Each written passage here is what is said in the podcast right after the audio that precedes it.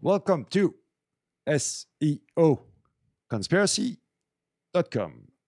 Today, I have the great pleasure to welcome back in the podcast for the last episode of a series, really interesting series, where we went back in time and we traced back the entire history of Google and SEO since the early days, illustrated with his blog post and the one and only Mr. Bill Slawski, ladies and gentlemen.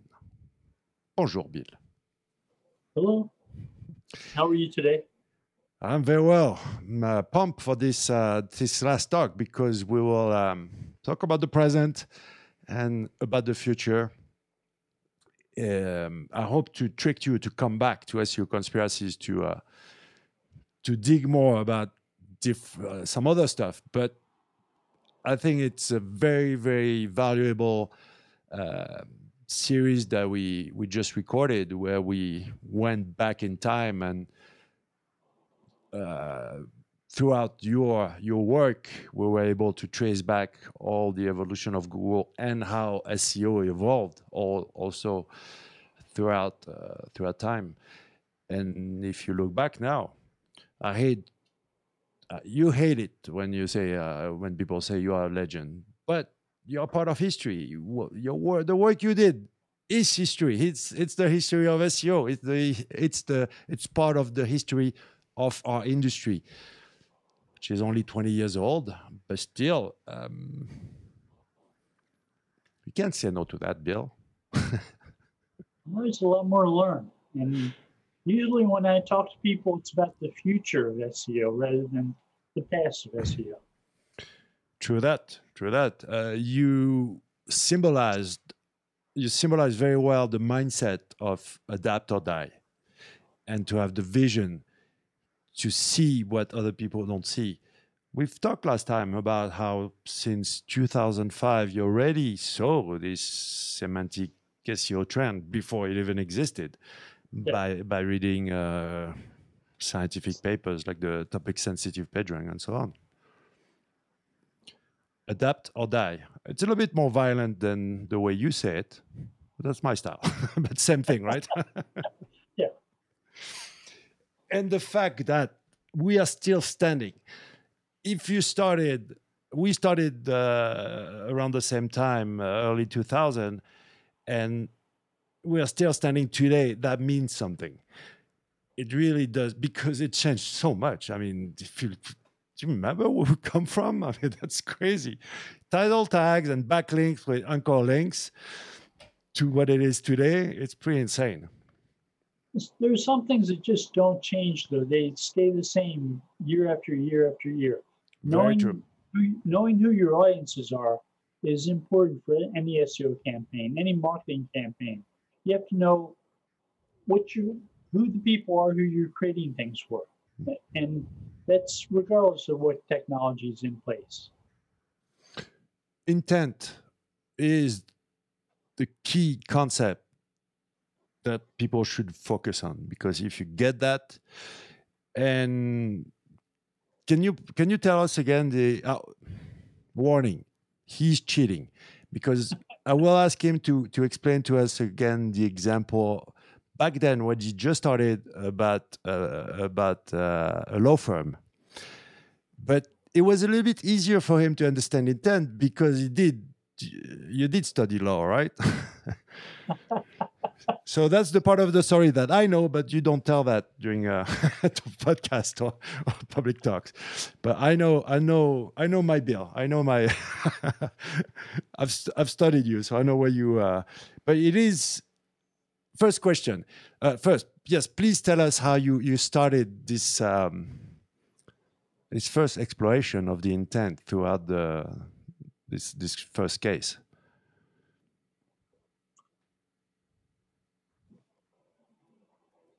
How I started intent. How I in an SEO campaign. When you worked with the the law firm, right? Right and uh, you already and again back in the context that was like what 2005 something like that? 2000 yeah.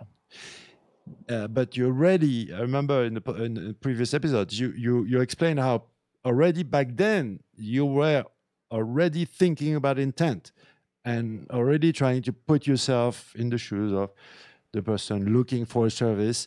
And you already started to build back then you wanted to to rank on law firm san diego you repeat law firm san diego 200 times on the page and you put all your anchor text on your backlinks law firm san diego. Bill Slawski here ladies and gentlemen. What did he do? He built an entire guide. He already tried to find semantic affinities when google did, didn't even have a clue of what, what that meant. You remember that story I remember a lot of stories like it. Uh, I, I was telling you about Baltimore.org and, and how we were trying to rank for Black History Baltimore. And oh, yeah, decided, that was it. Yeah, that's we, right. We decided that was almost impossible because there were too many competitors who had good websites who, who had that phrase covered. And trying to rank for matching strings, matching Black History Baltimore was was not the way to go. There there was too much actual history in the city that we could describe that people would search for. And you may refer to them as long tail terms. At this point, I sort of thought of them as those when I wrote about it, but uh, talking about people like uh, uh, Holiday or Frederick Douglass, when when talking about Baltimore, made sense. Uh, these were people that people would look for. They were interested in finding out more about what their involvement in Baltimore was. Uh, the famous churches, the uh, uh, people like Sojourner Truth, who was involved in churches in Baltimore in the early 1900s. People, people searched for her. Uh, that that didn't sound like new technology. No, that, that, that's uh, notification that pops up on a Windows computer in the same little tiny space that uh, lots of programs want you to also type in at the same time. Yeah, but what was it like Windows 95 or it sounded like Windows 95? it's it's the most up to date version of Windows 10, but it works like Windows 95. but to, to, to go back on Baltimore, what what was very interesting is how you okay you say fine we are this entity, uh, but we need to balance out. We need to strengthen to be stronger on, on the other part because right. to be relevant on both, something Baltimore. Well, okay, you are doing a service or selling a product in Baltimore, and that will be easy uh, to identify you as a relevant entity about that. Uh, but then the city itself, if you just repeat Baltimore all over the place, that's not enough to be relevant. So, so the move had to come. We were no longer just trying to rank well for the string Black History Baltimore. We were trying to rank for the concept, for mm. all the related meanings, all the mm. uh, the idea that people were interested in people and places in Baltimore and the history of Baltimore. So, if we included entities that were involved in building that history, we ended up ranking for that term. Uh, it, it made sense. Let people mm-hmm. search for uh, uh, Eubie Blake or, or, or mm-hmm. Frederick Douglass, and and the page would rank for Black history in Baltimore because it was about the history of Baltimore that that people were interested in. Uh, the other example I would jump on before we move forward to the present is uh, the example you always mention when you need to be relevant, you need to understand intent, and uh, a trend that people have today is you want to order pizza for lunch and people will rank with the history of pizza because there's a lot of work and they optimize um, that's what's happening now because what you did back then was the truth. We didn't. You were one, the only one, one of the first ones to do it. Now everybody is doing it, but doing it wrong, in my opinion. and there are there are ways that Google's looking at intent that are differently now than they did 10, 15 years ago. They're they're talking mm-hmm. about queries as if they were canonical queries, and mm-hmm. Google has a query log where they can look at what people search for, and they can see how often people search for information about certain subjects and what words they use, what questions they actually type in. And we see things like people also ask questions in search results, and those are the types of queries that people are actually searching with these days. So if you're interested in a topic and you search for information about it, and you see people also ask questions, you can get a sense of what canonical queries are for that topic by what questions they're showing. Uh, so when you search for pizza 10 years ago or even today, you and, and it's lunchtime, you must li- likely want to order a slice of pizza. You don't care about who invented pizza, uh, all the differences in menus of pizzerias over the year, what the first pizzeria was in New York City. It's not really what you're interested in. You want lunch. Uh, I never search in in English, but in French it's laughable the the query uh, SEO consultant because they'll do like SEO guide and explain the, everything. uh, well, it's better let's face it. Let's move forward to today. It's yeah. it's better than it used to be. The even the low quality content. Um, and the trend now, you probably saw OpenAI, GPT-3, the whole buzz, blah blah. Machine can write like a human being. Ah, no, not yet. Not for long form content, at least. I don't believe. For short form, uh, uh, results of uh, of uh, sports, elections, um, all that stuff, yeah, a machine can do it. But but I don't know what's your opinion. We will go into machine learning in a second, but about the I'm using uh, GPT two and the whole buzz around GPT three is a little bit annoying in my opinion because they. Uh, it's just an evolution. It's not a revolution. Let's not get over our head, guys. uh, but anyway, yes. To um, to not digress, to stay focused here because we have a lot to cover many things didn't change. It's still the same mindset. You were lucky. You put yourself in a good position. You read the. You had. You took the right path to try to learn by studying pattern, whatever is also behind the pattern. Because what people see on your blog post is just the result, just the formatted text. And we spoke about this we like to explore scientific documents even more than the pattern itself. And mm. the, the, profiling of the authors also is very important. Um, so you were lucky to see that uh, from the start. Now it's a semantic SEO is the way to do, and then uh, it's for the better. Even from technical SEO, it's all better. It's still spam. Um, supposedly Google improved in fighting spam. Panda Penguin, um, 90% of Black Hat is dead, uh, and psychology for psychological warfare also worked. Propag- Google propaganda. I, I just saw the the green report right coming out by Google. Come on, Google is not saving the world, right? It's not doing any good for the planet.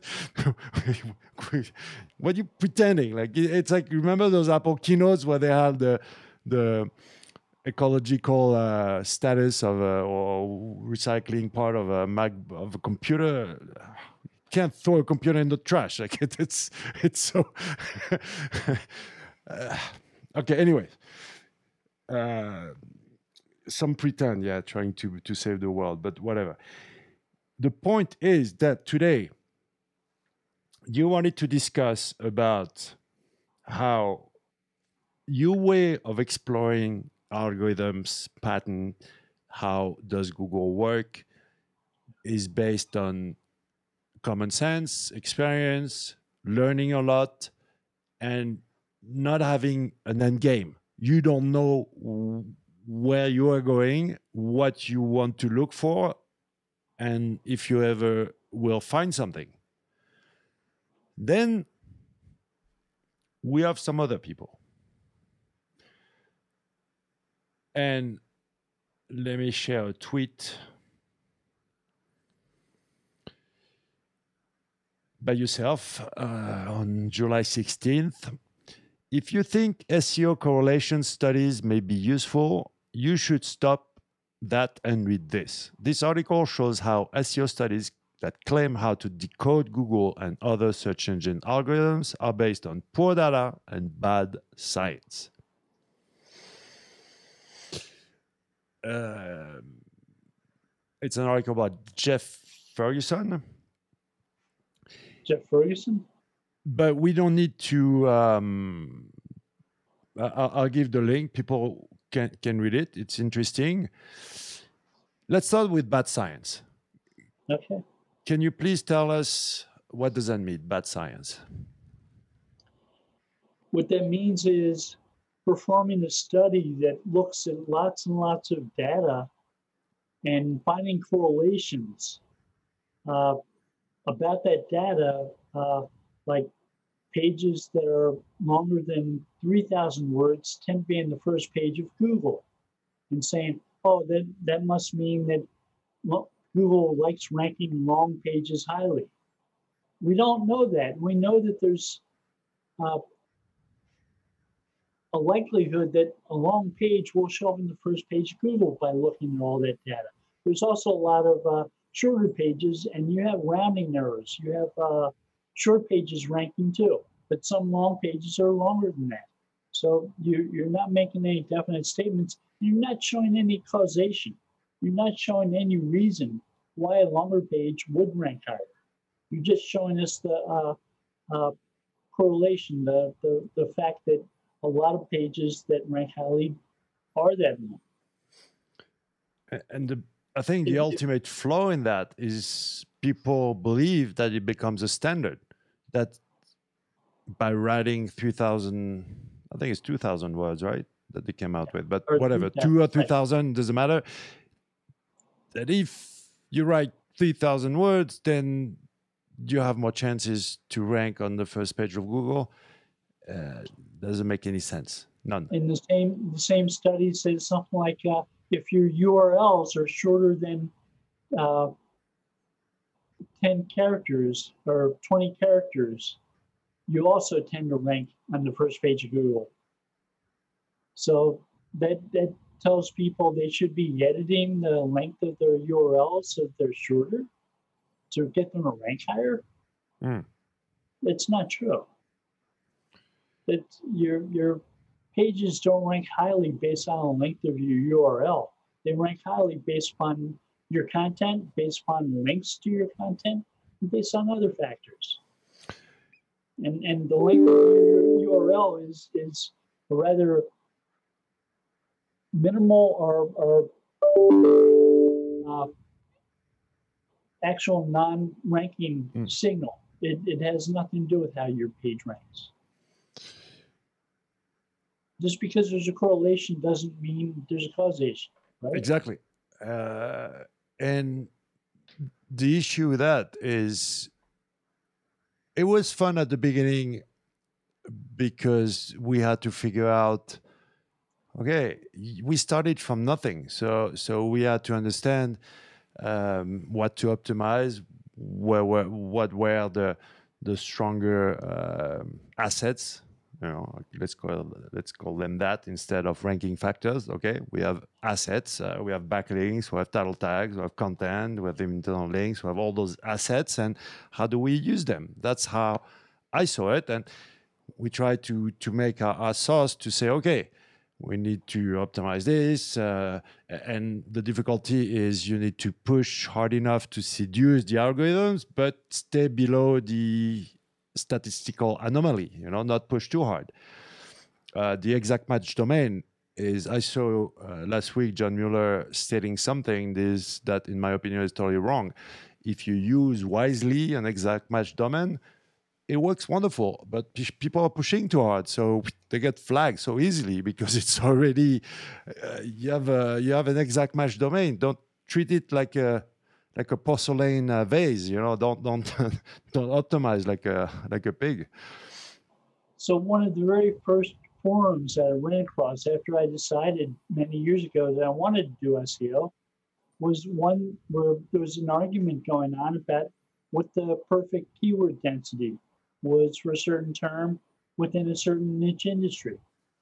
And it was it was ridiculous at that point even thinking that Google was using keyword density percentages uh, that were different based upon different industries. My and, channel and is people, called. The people so, arguing were very hmm. serious about it. True, true. I remember that.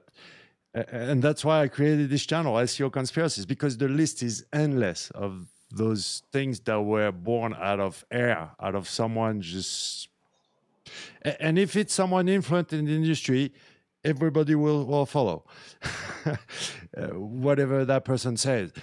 So we do have a responsibility. And myself, I claim that sometimes I do troll a little bit, trying to to see if people will follow or not.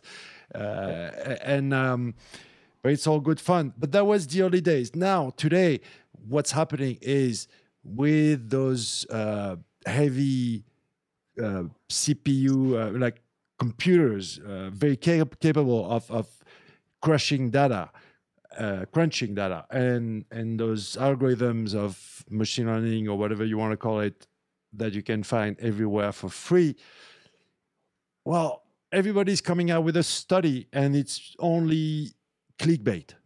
It's only for clout it's only to get something. It's not to make the industry move forward like your work it's only to get something back in return, which is tweet, retweets, likes, blinks, whatever they want. Um, and and enough is enough. Uh, I think you're right to point this out because uh, in 2020 it does not make any sense to um, how would I say to to to to follow the, the those studies. So first question was about bad science, and yeah. it will make us lead into the next uh, chapter of the our discussion because the the second part of this article is uh, hold on i'm lost here long history of bad science uh, statistics the last second part was was the research presented is limited and unverified. Domain authority, for example, that's one of my pet, pet peeves. Yeah. It doesn't mean that Google doesn't have something that wants to understand signals linked to authority or trust or whatever but a domain authority score from a SEO tool is nothing less than a witch uh, magic trick. uh, it's not based on anything relevant and there are domains that have always consisted of more than one website like a geocities mm-hmm. or wordpress.com or blogspot so Google isn't ranking those domains or those sites on those domains on the basis of a domain authority score. Well, if I'm not mistaken, Google sees the web URL by, by URL, page by page, anyway. The, the page rank algorithm is is even though it's named after a Lawrence page, it's based on rankings on uh, for pages. Hmm. So pages are linked together under the same roof. There's a homepage, which is usually stronger than the others. But what I hate is this market marketing marketing around those tools about this domain authority score build up out of I don't know what. So there's a context to domain authority. Domain authority, the one that was published by Moz, was intended as a way to estimate the value of getting a link from a specific domain versus getting mm. a link from a different domain. So you can take those domain authority scores and based on those, try to guess which was a better source of links for your domain. And that was the sole purpose behind domain authority. it was never uh, a belief that uh, Google used domain authority the way Moz came up with one. Mm, maybe in the early days, but um, I and, read. And that was that, that was how the reason why Moz came up with that score. People may have written a lot of stuff about domain authority now, and uh, they're most likely wrong in most cases. Uh, we know PageRank. We know topic sensitive PageRank. Right. Those are documented. You can see them even today. Majestic.com citation flow is the PageRank formula, and the, the trust flow is the topic uh, sensitive PageRank formula. That's what it's worth. That's what I mean. That's what it is. Okay, it's yes. maybe not a miracle, but at least it's documented. It's real. Uh, they did a lot of uh, correlation studies. They didn't. You didn't see them publish anything about saying, "Oh, we found them." I know because uh, I know very well Dixon Jones, so he shared with me those studies, but in private, not in public. You know, it didn't. They didn't yeah. say we have the magic formula for the page rank. They say hey, we did a lot of tests and looks pretty close. But that's the difference between saying, okay, we reproduced the, the PageRank formula, we did a lot of tests, looks pretty close from as far as we can see, or trying to to build your entire branding around around this uh, and a score that is um, the way they they build the score is uh, is mysterious. They don't they're not open about it. Yeah. So how do we know? You know, you remember that tool Klout.com that was putting a, a page rank on people. You don't remember that tool for a little while? It was analyzing your uh, your Facebook, your Twitter, and your LinkedIn, I believe, and it was putting a page rank on people's uh, face, a score of uh, 100. Personal, a personal page rank, the Klout score. Klout, yeah, Klout, K L O U T. I think it got sold, but uh, it reminds me of that. You know, you you you do like. Uh, it's reverse engineering uh, algorithms and, and putting together a score to. Uh,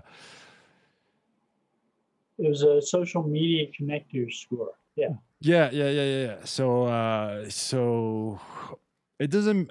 Like I said, of course, there's Google is trying to analyze uh, authority and analyze uh, trust and figure all this out. But I, I, I don't trust that these guys reversed engineered um, the algorithm because even from a scientific process point of view, the way they're doing it, Moz of the others, because Moz is not the only one. Uh, doesn't make sense to me. One of, one of the problems that tool makers will run into increasingly in the future is Google is caring less about these types of metrics, PageRank and, and so on. They're they're actually moving on to other ways of measuring things using machine learning. Here you go. So you are moving on to the next topic now of our discussion. I think it's a good time to move. Yeah. Ranking, those ranking factor studies and all this crap, forget about it because it's not relevant today. Please tell us why. So one of the things that Google is likely doing at this point, or at least exploring deeply, and they've patented it, is the concept of author vectors, and and they can uh, look at a page and get a sense of who the author of that page might be. I mean, they've been studying uh, writing styles and, and the way people create content for years. They have uh, a corpus of uh, scanned books that mm. they can do studies on. Uh, and, and, you know, millions of books written by millions of authors. Uh, they have a lot of data an- to analyze. They can uh, break text down into n-grams, short bursts of, of content, one through, say, five characters long, and, and create statistics about those n-grams that tell them tendencies that writers follow when they write something. And, and they can identify uh, authors by what they write about and uh, what statistically what they've created in the past. they, they can tell the uh, idiosyncrasies of specific authors, and they can identify uh, quite possibly who's written what based upon that content. Uh, it's it's a point where they're they're no longer relying upon the string of text that identifies somebody's name in a byline. They're they're actually looking at the content and saying, this follows the uh, way that so and so writes. Uh, it's most likely from them. Mm-hmm. Even though some some authors can write differently on different platforms, uh, and and some people are ghostwriters. They exactly. tend somebody else. Um, but moreover, it's the fact that these um, it, it's it's interesting because in fact, what you're saying, it's the coin. It's the same thing but different. It's like the, the the other face of the coin. The way we Google is is working now uh, is the same but different. It's really like flipped over.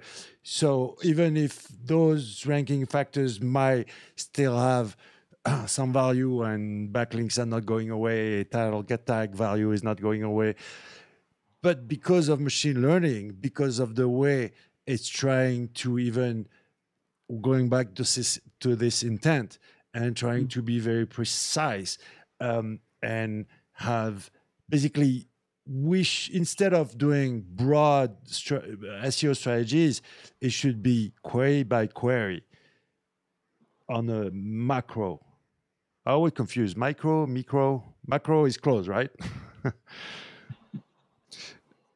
Macro so, is a big scale. Micro is a small. Yeah, macro is uh, is the small. So so at least for your important keywords, maybe not all of them. And, and Pareto principle says that 20% will make 80%. And I, was, I even still think that 5% of your pages will do most of the job.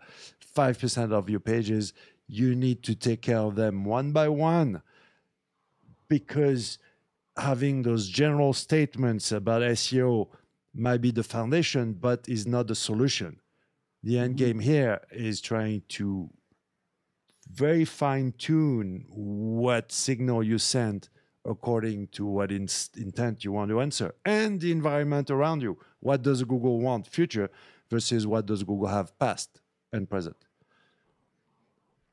Do I have, uh, am I presenting it okay?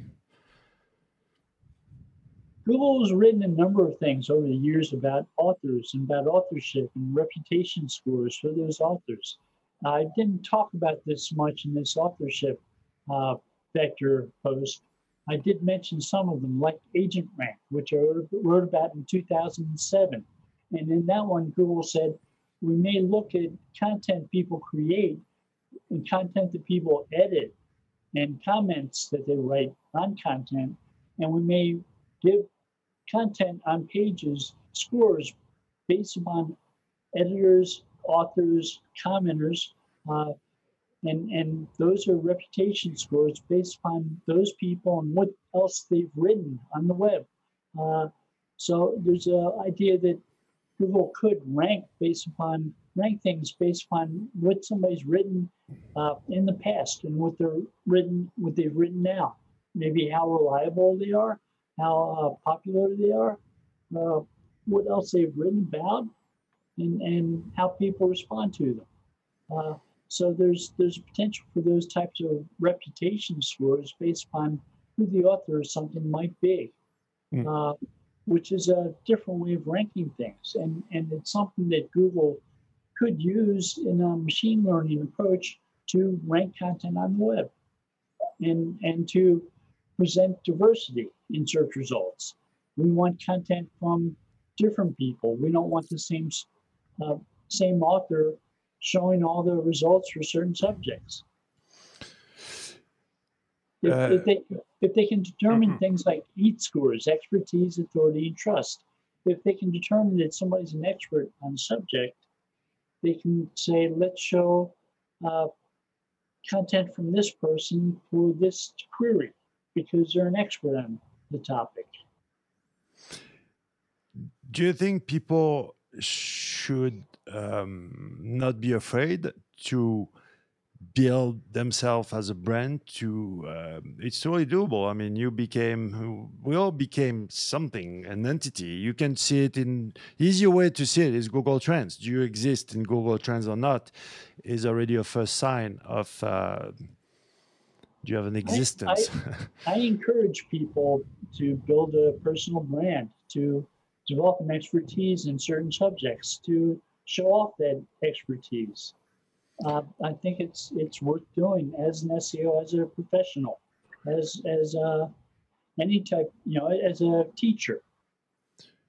Because before Google, Patton, Bill, Slawski were yeah. not associated together.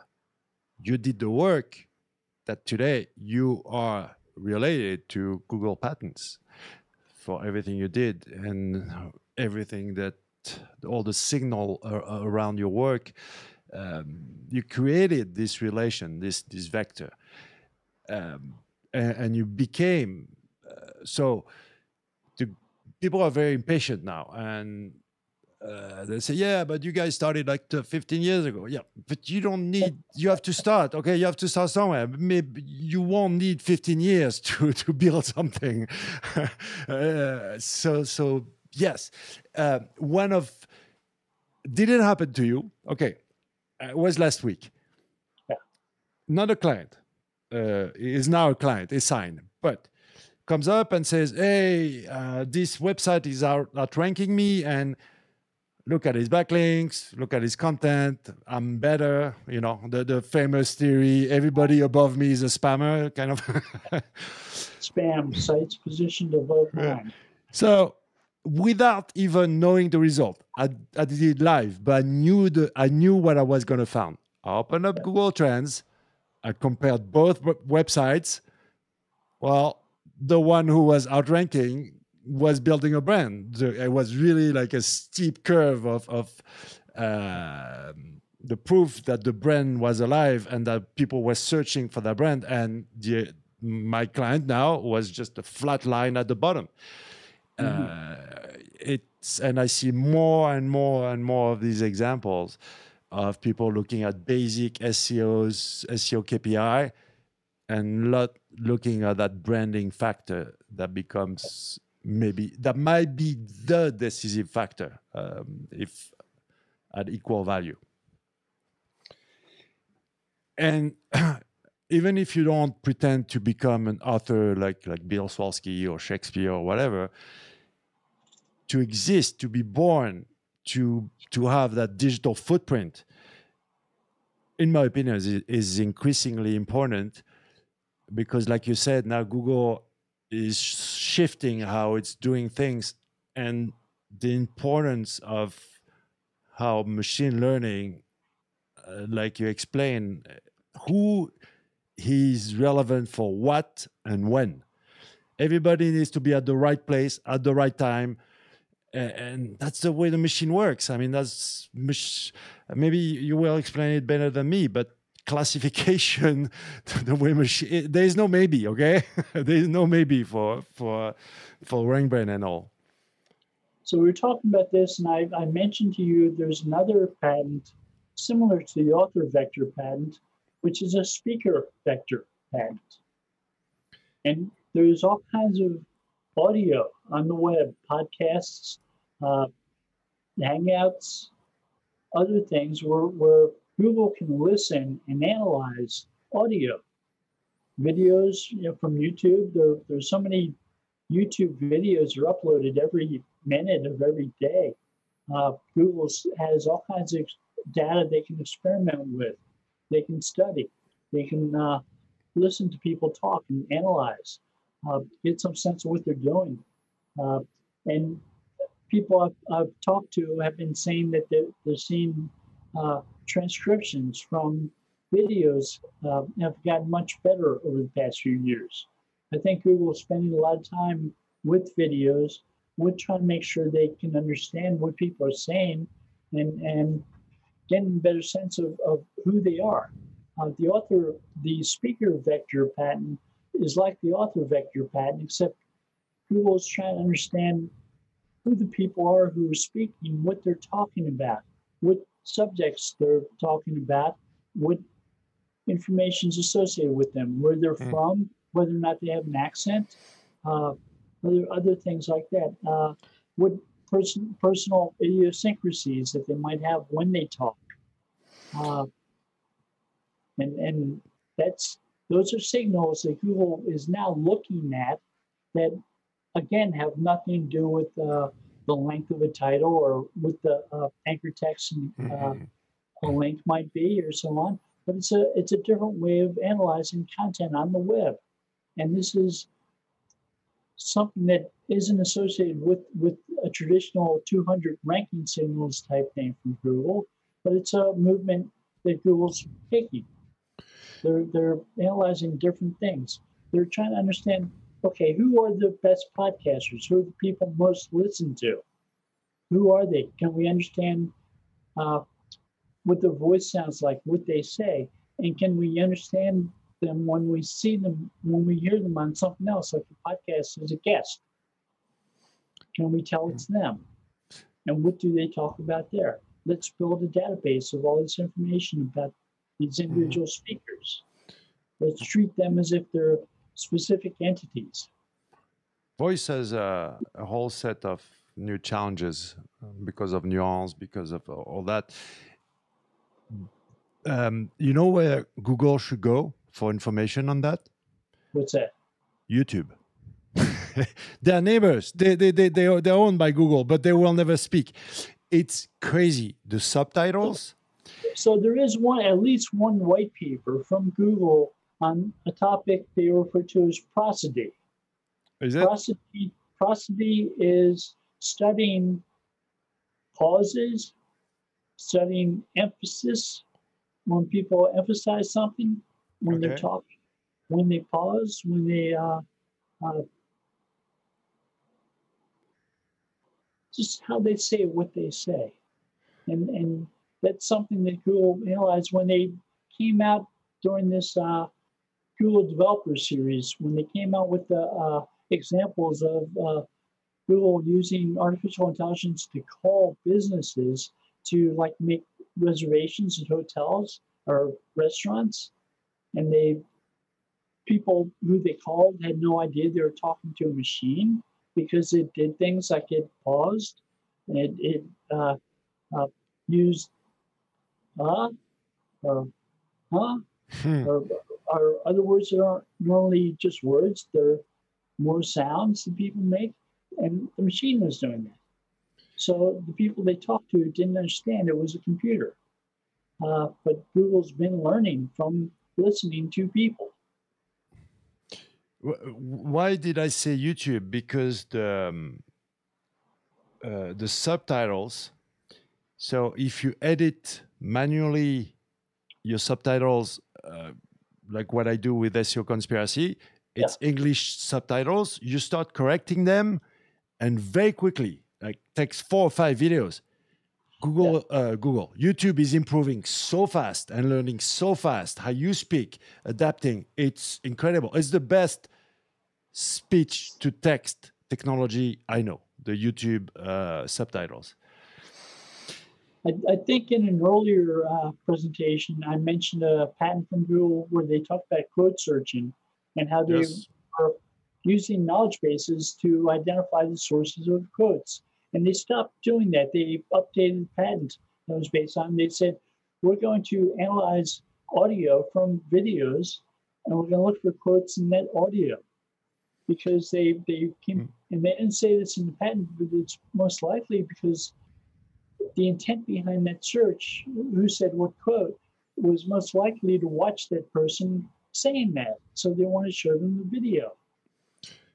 It's a talk I did yesterday in French. Uh, not a talk. Um, we don't do keynotes now. We do we do virtual stuff. But but it was about SEO in 2020 versus 2010. And, yeah. and, and I'm like, guys, text, image, video, audio, four formats. It's in the search engine, search engine result page. It's in the mobile device. People are consuming content in these four format. Those four format of content until the end of the world, it will be text, image, video, audio. You have to do multimedia today. Think about SEO in a multimedia uh, way. Uh, text is. Uh, I'm not saying text is dead, okay, but but but especially on the mobile, people consume a lot of images and sound and uh, and video. Why why don't uh, we had video we've got podcasts, which are both growing at tremendous rates. Podcasts uh, are becoming bigger than television, uh, an alternative, not bigger. Television is still big, but a, a really serious alternative to uh, to television. I'm listening to lots of audio books, and, mm-hmm. and the thought came on my, my mind: uh, why don't I listen to plays like people like Shakespeare? because it'd be fun to listen to those. I don't know about you, but I got a little bit excited too early about voice search. A little bit too excited. I thought uh, it was, uh, yeah, Alexa was coming out and then uh, Google Assistant, all that. Google Now. Do you remember Google Now? It was also uh, trying predictive search and all yeah. that. Um, and Apple search engine, you heard the rumor. In my opinion, it's a, only a feature for Siri, for Spotlight. It's not going to be a. Yeah, what do you think about that? Do you think it uh, Google, I, Apple? I, I think that Apple's foundation research is very different from Google's, and it's very different from Yahoo's. You remember Yahoo came to search, and they were originally a portal. So they always had lots of noisy stuff on their homepage, lots of news and mm. links to fantasy sports and uh, personals and things like that. And they was really busy. Google's had that plain sparse sparse homepage with search box and the word Google at the top, and they had to put copyright at the bottom of the page so people knew there was an end to the page. Uh, but but they've been adding more stuff to that recently. They've always uh, been based on search. Siri, uh, there was a Siri company that Apple acquired, and they acquired the technology for Siri. And the patent for Siri talks about active ontologies. Uh, so, with certain topics like restaurants, there are always things that people ask about, like making reservations mm-hmm. or seeing recipes or menus, things like that. So they understand what types of things go with restaurants. They understand the ontologies, the words that are related to topics that are related with commerce, the same type of things. With travel, you know, hotel booking hotels, booking out flights. Uh, they understand there's a whole set of tasks that go with those types of things. Interesting. these are the roots of Siri, and Siri is a search, but it's a search based upon understanding how things are connected to each other. Mm-hmm.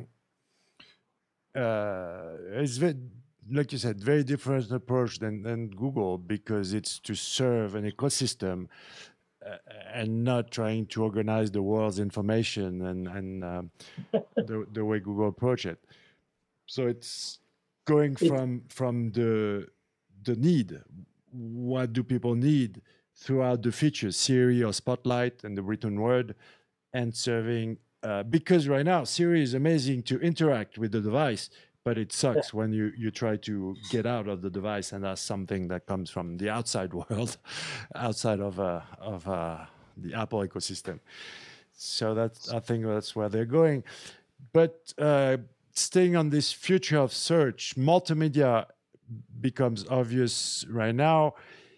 But also, you've been nobody talks about Bill Slawski, the agency, uh, GoFish Digital, and what you do. It's a fair statement that, and you've been doing that for a long time. You build yeah. a very strong SEO layer based on these all principles of semantic and topical clustering and all that. But it's not it around SEO, you do everything content marketing basically uh, to to uh, to make sure that not only the SEO layer is giving enough power, doing everything around SEO makes SEO work, but also uh, I like to call it the three thirds: building a brand, referrers, and organic traffic. Um, is that the first statement to um, summarize your your work? Think that's fair statement. I, I think I've uh, created a personal brand and I've created a, a business brand. I think uh, GoFish Digital is known for being strong at SEO. We get lots of referrals from existing clients for new mm. business, uh, for uh, business from people who uh, know our customers uh, one way or another and refer us. Oh, your, your agency is, is very well known. It's very strong. Even within the industry, you you are definitely uh, one of the top notch.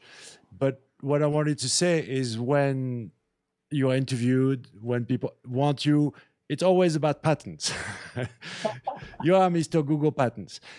And um, I think there's a lot more to, to Bill Slawski than just uh, Google Patents and, and the way I said that last time, but I will say it again because it's important. You could have taken advantage of your knowledge for fame, for money, for whatever. You could have done uh, things that, uh, and that's why I think we relate because we rather chill, okay? we rather like, we have enough. We don't need more. We don't need more power. We don't need more fame. We don't need more money. We we're good. We're good. Uh, and um, so, so one of the things I say about patents, I like to learn about from them, is the search engineers who write them provide their assumptions about search, about search engines, about searchers to us. So it's not just the technology they're writing about, it's how they feel about the world around them. Exactly. And I think that's interesting, uh, seeing the evolution of, of how they treat searchers, how they feel about search, mm how, how uh, we've gone through uh, growth of uh, the mobile web. And some of the early uh, patents dealing with phones have to do with uh, uh, how many times you have to press certain letters on a keyboard to get numbers. Like you have to press the letter mm. A four times to get the number nine. You know, and, and they patented that. And they're patenting, patenting stuff like that. Wow. Uh, till, till we get, and that's uh, uh, text entry uh, representation. Uh, and, and we get to the time of Siri where they're talking about those active ontologies, which is a very change around how many times you uh, might press certain letters. Uh, it's interesting how, how even our, our talk was overlapping when I was fish, finishing up uh, on the ranking factor studies and, and yeah. talking about the switch, and you were already on the author vectors because yeah. that's it. That's really it. Um, the level of profiling and the level of uh, maybe that will change after the DOJ report. we don't know, but as as of today, the level of even from a ads perspective, I think Larry Page uh, a couple of years ago said something like, "Today we're able to serve ads more relevant than organic search." Uh, and I believe that statement for for sure. But yeah.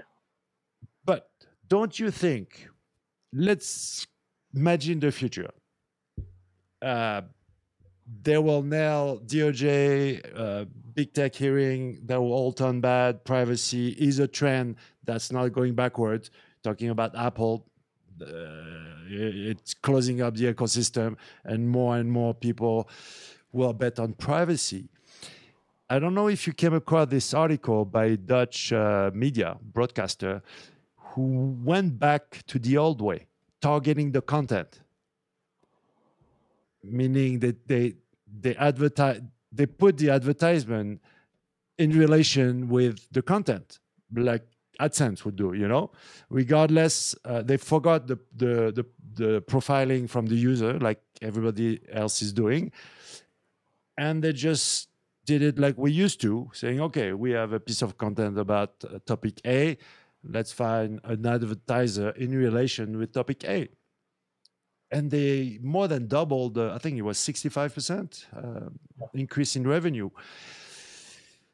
What what is your thought about privacy and? Remember, it was the end of the world when the not provided. we thought everything was over. if the search engine provides you information that's personal to you, but doesn't provide that personal information to anybody else in the world ever. Oh, that's it's, that's it's a, it's a it's a value to you. You're talking about new Google feature. I forgot what's his name. Um, there there there are multiple ways doing that. There's a new patent that came out last week that said we might look at uh, information about a searcher and a document that they've recently seen in our search results, like a, a, a flight information I to a certain place. Yeah, I covered it. I, I covered it in my uh, SEO conspiracy news. It came out like very recently. It's it's with the Google Discover trend, but but shopping style. Um, and that's it. So you are saying, okay, and do people do people? It doesn't seem like people care. They they're okay with the transaction. Okay, it's free. You want my data, but whatever. So there's one. There's one that talks about uh, uh, personalized entity repository, where it says Google may learn about things that you're interested in or things that you're involved with. Say you're taking a flight to New York, so it might fill up a, a, a knowledge base on your phone about places to go to in New York because you're going there. Okay, I found the pattern. And, and you'll and you'll search for it. This is the patent, uh, but you can't see it well. I don't know what's wrong with the. Okay, let me stretch back this up. But having having that information at your fingertips in case you do search for it and an answer uh, on your phone in the in a database on your phone means you don't have to wait for Google to search some server to provide the information. They can just provide it to you right away. So if you're going to New York City and you want to go to restaurants, you do a query on your phone for restaurants in New York City, and it can return that information right away to you. It doesn't have to uh, send signal out to some through some uh, cell tower and bounce it back to you. It's already on your phone that's the way um, some I, I, I, forgot the technology. It's uh, it's not Ghost. It's not Phantom. It's uh, I forgot. There's a technology indeed that leaves all the private data on your phone, and nothing goes up to the cloud. And uh, I strongly believe that's the way to do it. But data is power. So now if you are in the spot of all these data hungry companies, um, how would they do it if if they leave the the good stuff on the on the device and don't they don't um, get back any of it? They have to show to everybody all the time that they're not going to compromise that data. They're not going to sell it off to somebody else. They're it's your private data. They're going to keep it mm-hmm. private and they're not going to give it to anybody else other than you. Mm-hmm.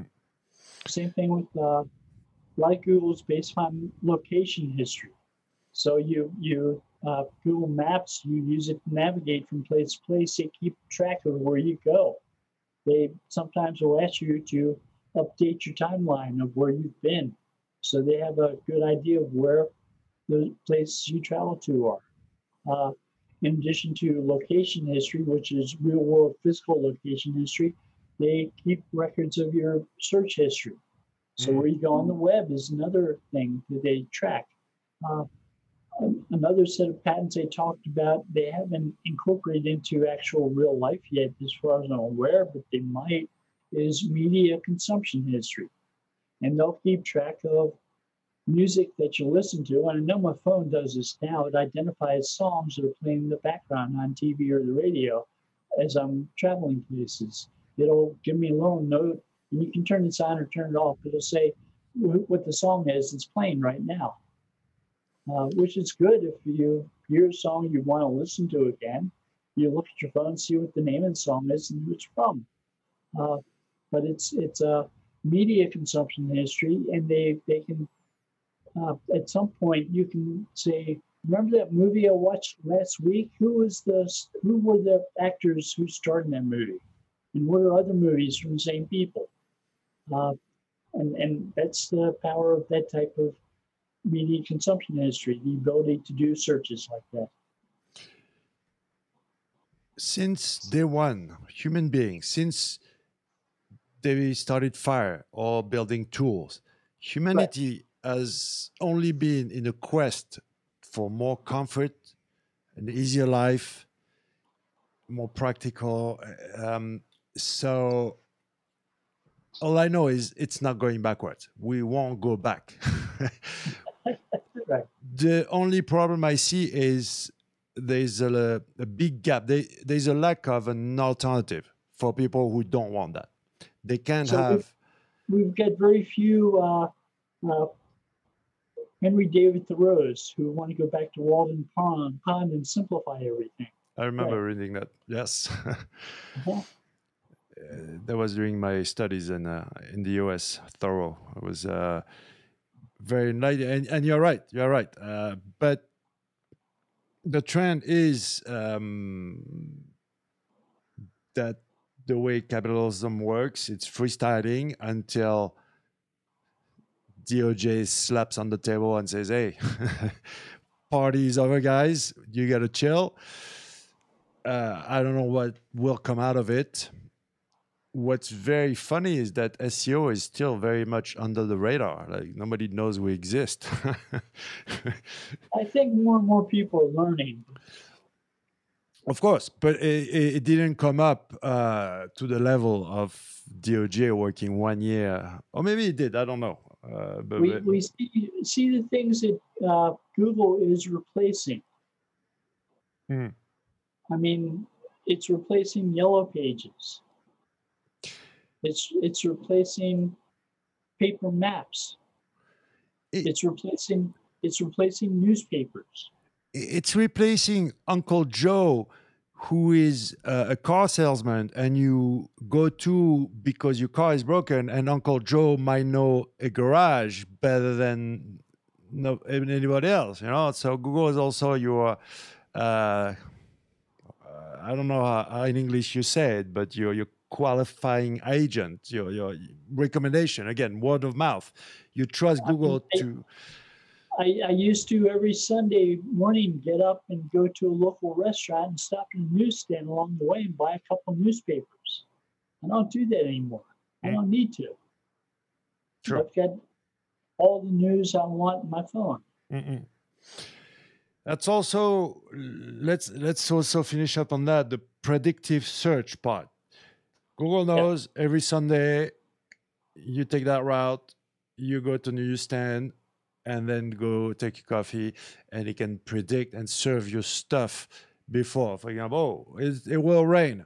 Take an umbrella. It can't do that. Uh, but uh, or there's a there's a big accident on the on the road you usually take, so leave ten minutes early. Um, this prediction is also maybe um, very useful in certain cases, but we'll still go back to to this um, huge power, and it's back on the table again, like like 2016. If Google is trying to show good faith. Not only Google, Twitter, Facebook. Uh, yeah, we're not manipulating anything. We're giving everybody a fair shake. But still, people are finding uh, are criticizing people are saying no they, they, they, it's flawed and so on and so on. It's tough. Uh, on both sides it's tough i think. What's your opinion on on the, the perception?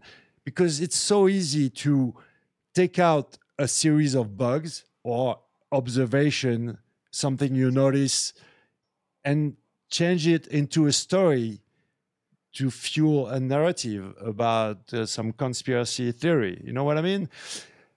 so one of the complaints I'm seeing is that Google is putting people in perception bubbles, like mm. mirror bubbles around you that mirror everything uh, the, that's within the center of them. So the things you look for, the things you see in the news, on your search results.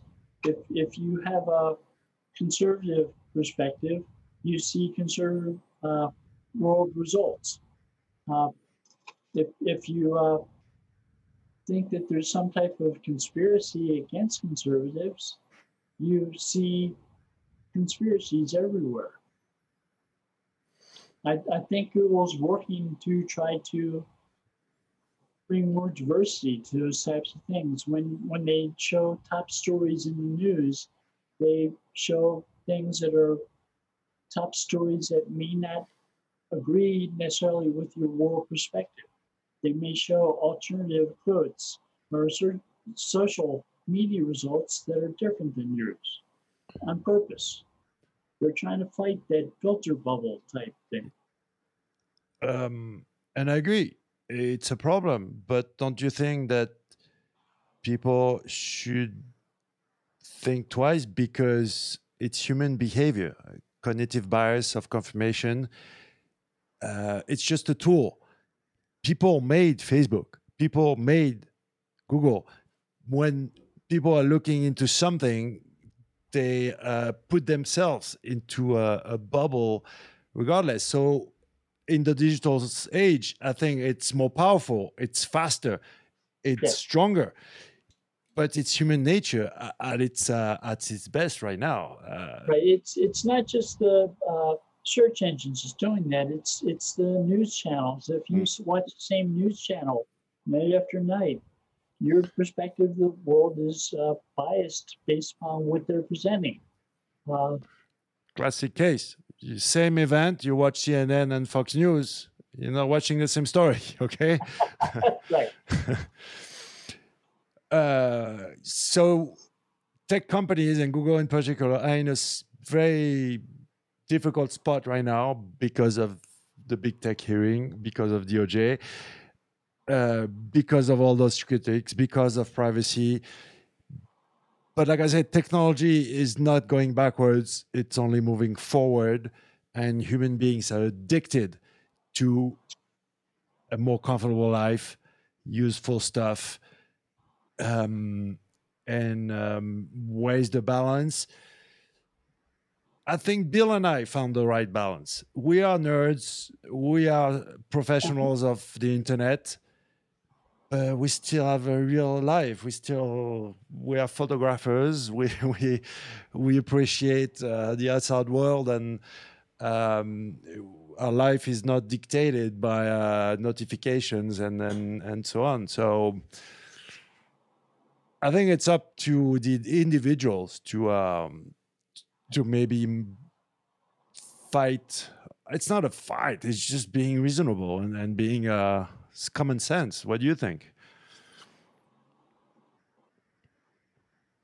About seven or eight months ago, maybe a little bit longer, I was asked to write an article about the biggest SEO myths on the web. And my first impulse in that was I don't want to write just about what the biggest myths are about SEO.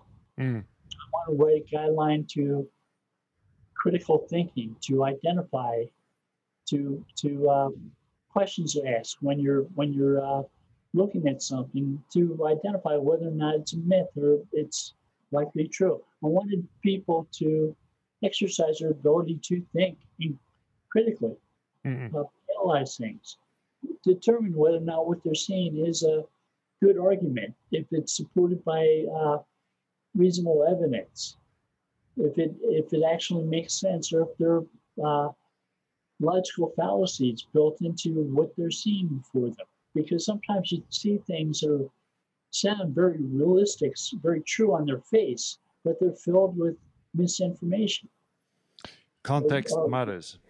And and I'm reading a thread on Twitter this morning, and somebody called something misinformation, and a bunch of people started arguing, saying that's not misinformation. You're wrong. It's disinformation.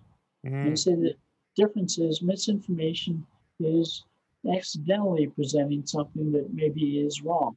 Disinformation is purposefully presenting information to get people to think a different way than maybe they really should based on the information being presented. Mm, I think there is there is a lot of misinformation and disinformation on the web. Mm-hmm.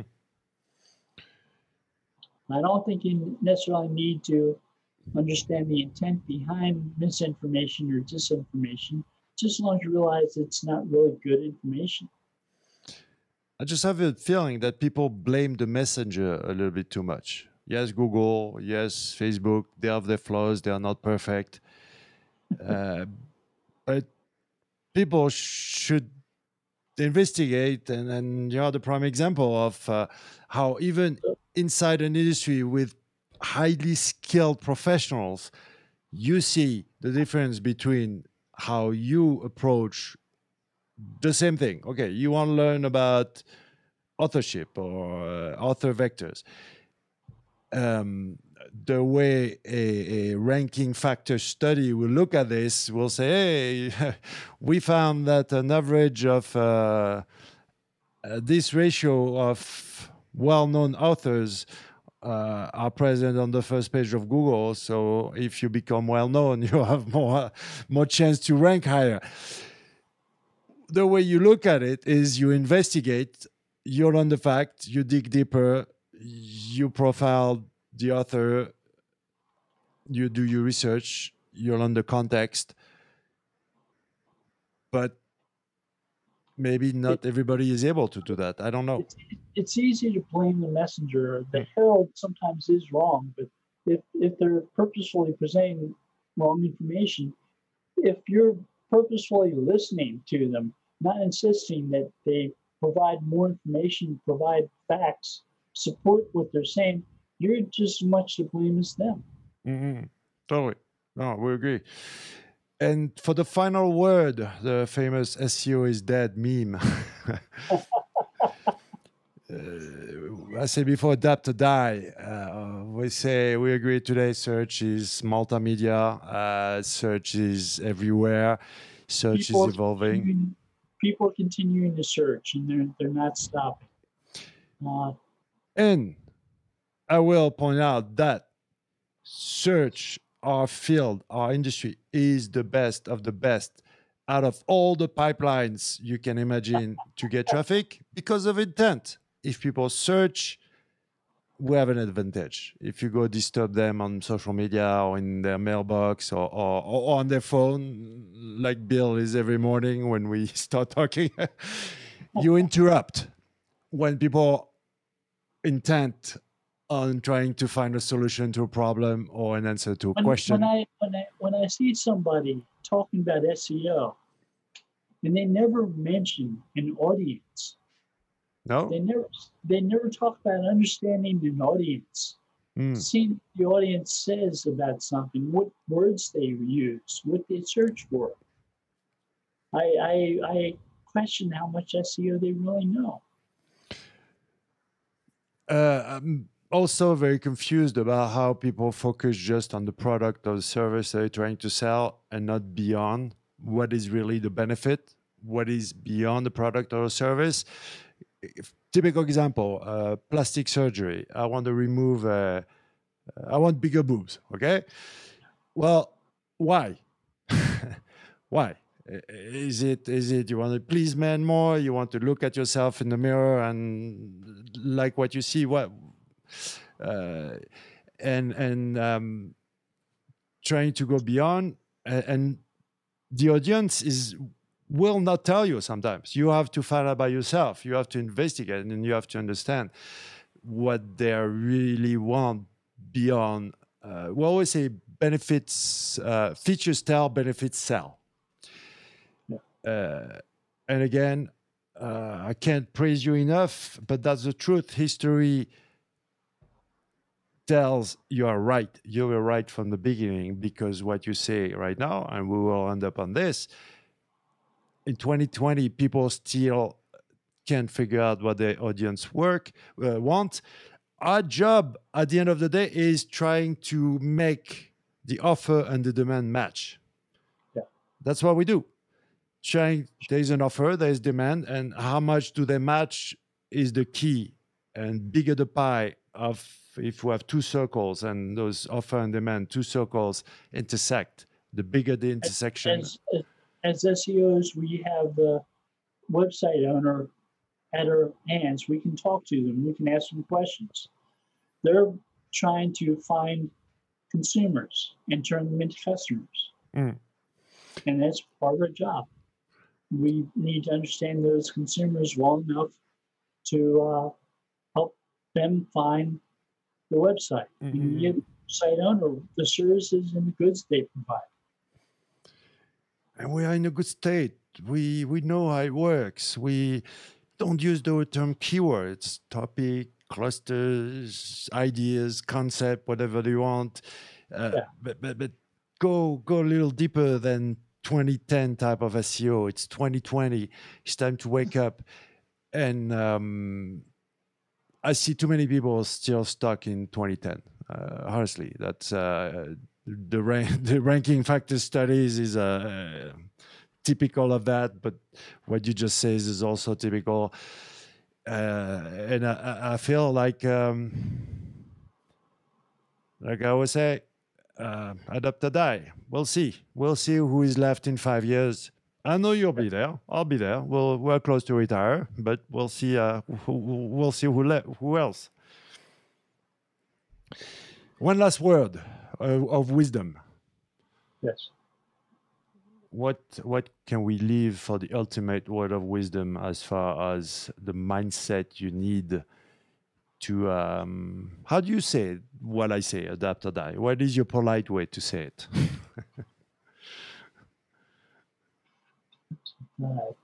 I don't usually tell people to adapt or die. It seems, it seems kind of fun. that's what I say, but um, that's why I, I wanted an advice on how to say it on a more uh, politically correct uh, fashion. I had a client who had a product that helped people lose weight, and it was a drink. It it uh, uh, satisfied their appetite, and uh, he wanted to use a keyword phrase that most likely no one in the world would ever search for. Mm. And I had four coworkers around with me. One of them was a strategist, one was a, a, a case manager, and I don't remember what the other two did. But uh, I, I, I said, okay, doctor, chances are most human beings who want to buy your product will never use those words to try to find it on the web. Our job is to help you sell your product. Mhm. Do you want to? Do you have anybody? Do you want to have anybody ever buy it? he, he said yes. I said, think about using words that they'll search for. I know you like that phrase, and scientifically, it's a very good phrase. But most human beings aren't going to use that phrase to find what you're offering. Mm. Let's try to get you to succeed. That's what we're here to help you with. It's what you did in 2005 and what you're still doing in 2020. And I observed the exact same thing.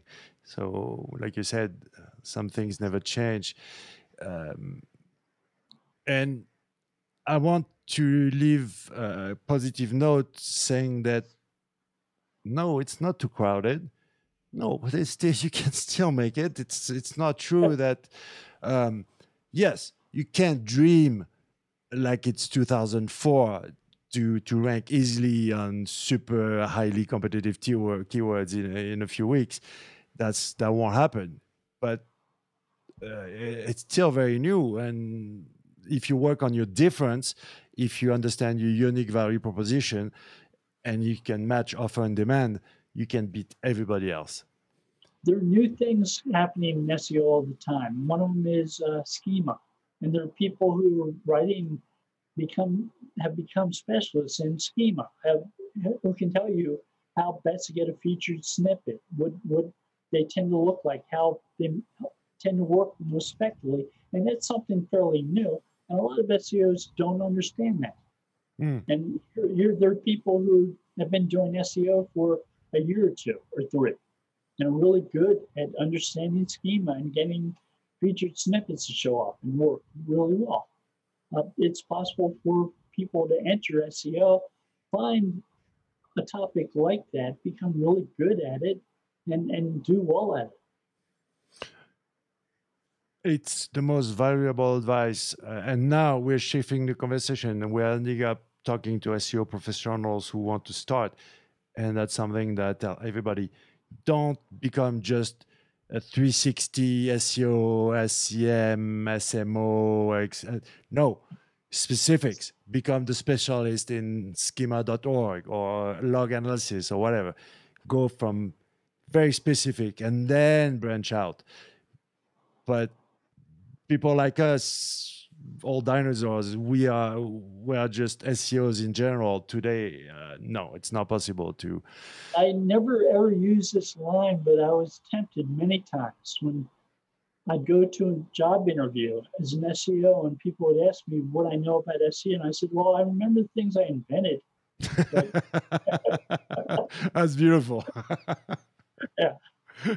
Love it. That's that's something I mean, that I would use. You, you started in 1996 and you invent a lot of this stuff, right?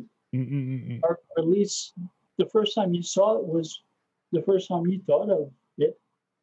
And other people may have started using the same thing, but you were sort of inventing it at that time too. Exactly, exactly. Uh, and we previously used the analogy of, of photography because I think when it comes down to it, it's training your eye, training your brain to see what everybody else doesn't see. It's in front of you. Google is telling you everything. It's right there.